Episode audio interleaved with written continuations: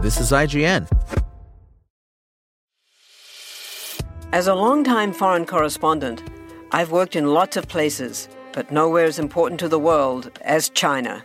I'm Jane Perlez, former Beijing bureau chief for the New York Times. Join me on my new podcast, Face Off US versus China, where I'll take you behind the scenes in the tumultuous US China relationship. Find Face Off wherever you get your podcasts. This is IGN.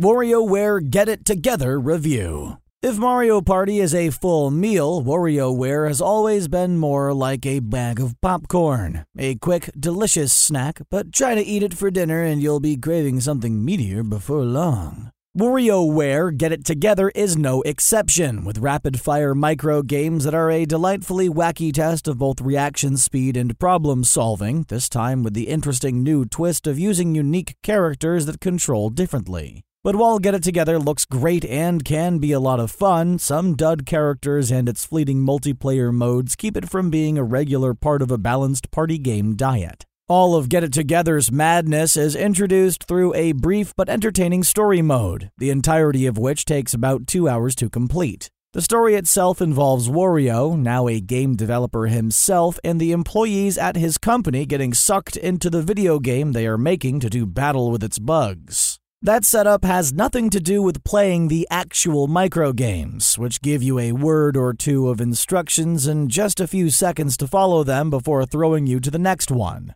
But the short cutscenes that kick off each stage and the conversations between them can be very amusing. But we're not here for the plot, and WarioWare's single player modes have always been more about going for high scores in a variety of ever escalating themed playlists rather than beating them once and moving on. That's a fun challenge, particularly with the later playlists that have a larger pool of micro games to throw at you. The story levels are also playable in co op this time around which is certainly a nice inclusion, if one that can feel like a little brother mode since the games seemingly haven't been adjusted for two simultaneous players. Solo or co op, however, Get It Together's assortment of micro games provide exactly the kind of madcap hilarity I want from this series. One second you'll be removing a statue's armpit hair, and the next you're scrambling to feed baby birds. The fan favorite Nintendo themed games are also a joy asking you to do things like deliver a present in Animal Crossing or complete a tea time in Fire Emblem.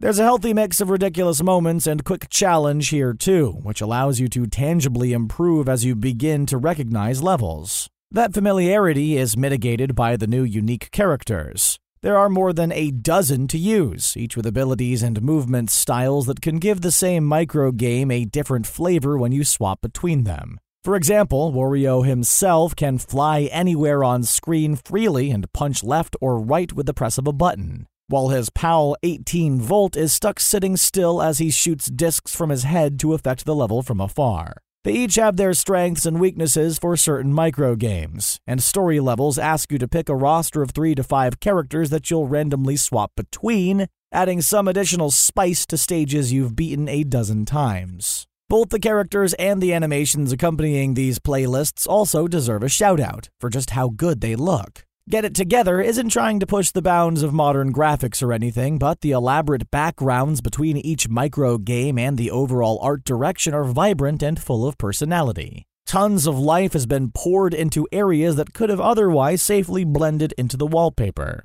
including with the characters themselves who use adorable 3D models that are made to look like chibi 2D sprites, making them wonderfully expressive despite their minimal designs. But while the roster is visually diverse, some of these characters are just objectively worse versions of others, mechanically speaking. Why would I ever want to use video game enthusiast 9volt, who is stuck constantly skateboarding left to right and can throw a yo yo directly upward, when the robot Mike can also shoot upward but fly anywhere on the screen freely while doing so. Similarly, the dog cat duo Dribble and Spitz can fly but only shoot right or left respectively. Whereas ninjas Kat and Ana have the exact same directional restriction but can never stop jumping up and down, making them far worse. Meanwhile, the popular witch, Ashley, blows all the folk I just mentioned out of the water by being able to fly while shooting any direction she likes. And a unique option like the terrifying Mother 5 Volt can be borderline unusable for some games, since she only moves and attacks by teleporting. As a result, despite being given free choice of the roster, it felt like I was avoiding half of my options like the plague. There are definitely still enough good ones to keep the story levels interesting, but it's a shame that the same but worse was used as a template so often. The other half of the WarioWare coin is its multiplayer, which is hit and miss and get it together. There are a total of 10 modes in a section called the Variety Pack, which range from head to head micro games to cooperative score attack mini games to other oddball entries, like a fighting game. The three score attack modes are largely dull, including a super boring side scrolling platformer, which I never actually finished a full run of without quitting because it was just so mind numbing.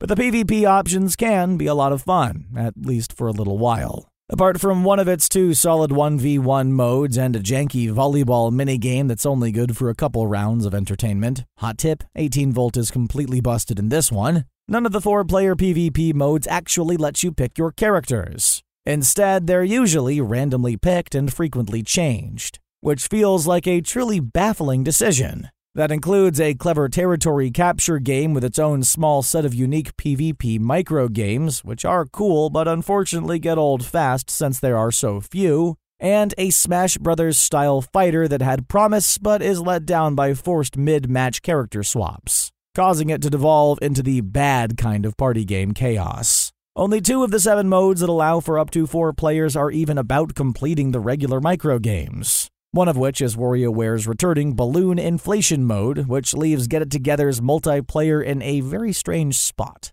Everything about completing these games and the zany, unexpected madness of adapting on the fly can be a good time with friends but you are given so little control and things are so random that none of it holds its shine for more than a few rounds. I absolutely enjoyed myself while I was playing, but after trying everything the Variety Pack had to offer, there's not enough of lasting interest here to ever make Get It Together a staple of my party game rotation, like past console WarioWare games were. To give credit where it's due, Get It Together Story Mode manages to make good use of its characters, at least the ones that don't suck, and the genuine appeal of chasing high scores solo is further emphasized in the Wario Cup mode, a weekly unique score challenge with ranked leaderboards. It's hard to tell how much long term appeal this mode will hold, having only seen two brief but entertaining challenges so far, but it is another neat inclusion to keep things fresh. That said, for having a ranked option, it's a little strange to me that your score is partially influenced by how much you've engaged with Get It Together's cosmetic gacha system.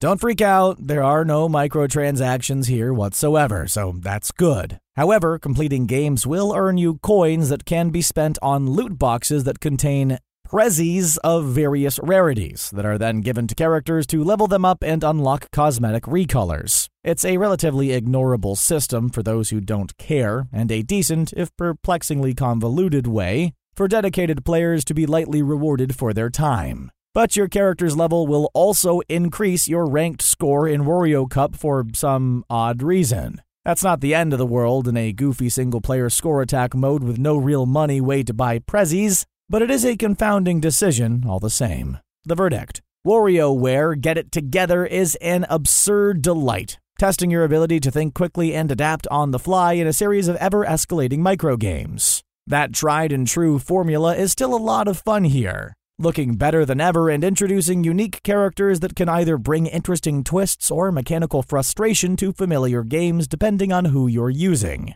It's a shame that Get It Together's multiplayer option somewhat dropped the ball, though. Enough for an evening or two of laugh out loud fun with friends, but lacking the staying power for many more beyond that.